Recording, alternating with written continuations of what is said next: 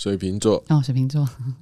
其实水瓶座的人他们喜欢创新的，没有人做过的，他喜欢独特的东西、okay. 所以你的工作或你的产品或者你这个人有很多创新的想法，然后你有很多新的独到的见解，那你的东西是高科技，他们都会非常敏感。像最近最红的 A I 啊，我觉得其实适用最多的就是在用那些 Chat 那个 G P T 跟在使用各种 A I 的人，应该都是星盘上水平很重的人。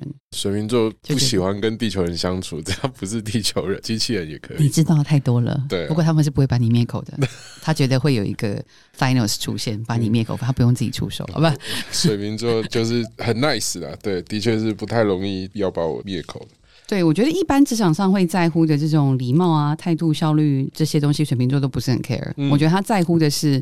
你提供的这个东西它有没有前瞻性，它是不是新的，它有不有趣，它也会对一些人文社会的东西感兴趣。如果有一些企业它有在涉足什么基金会啊，或做一些慈善啊，也可能在水瓶座心目中是加分的哦。心想你们这个品牌，比如说因为我的星盘就是我的金星在水瓶座，所以我的价值观，我看个东西好不好我也会在意这个点。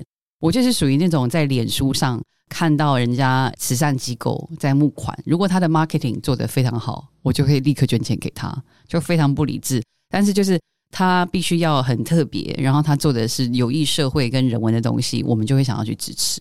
所以在这个点，水瓶座跟金牛座是差很多的。你叫金牛座去捐钱，除非是节税，他是不会捐的。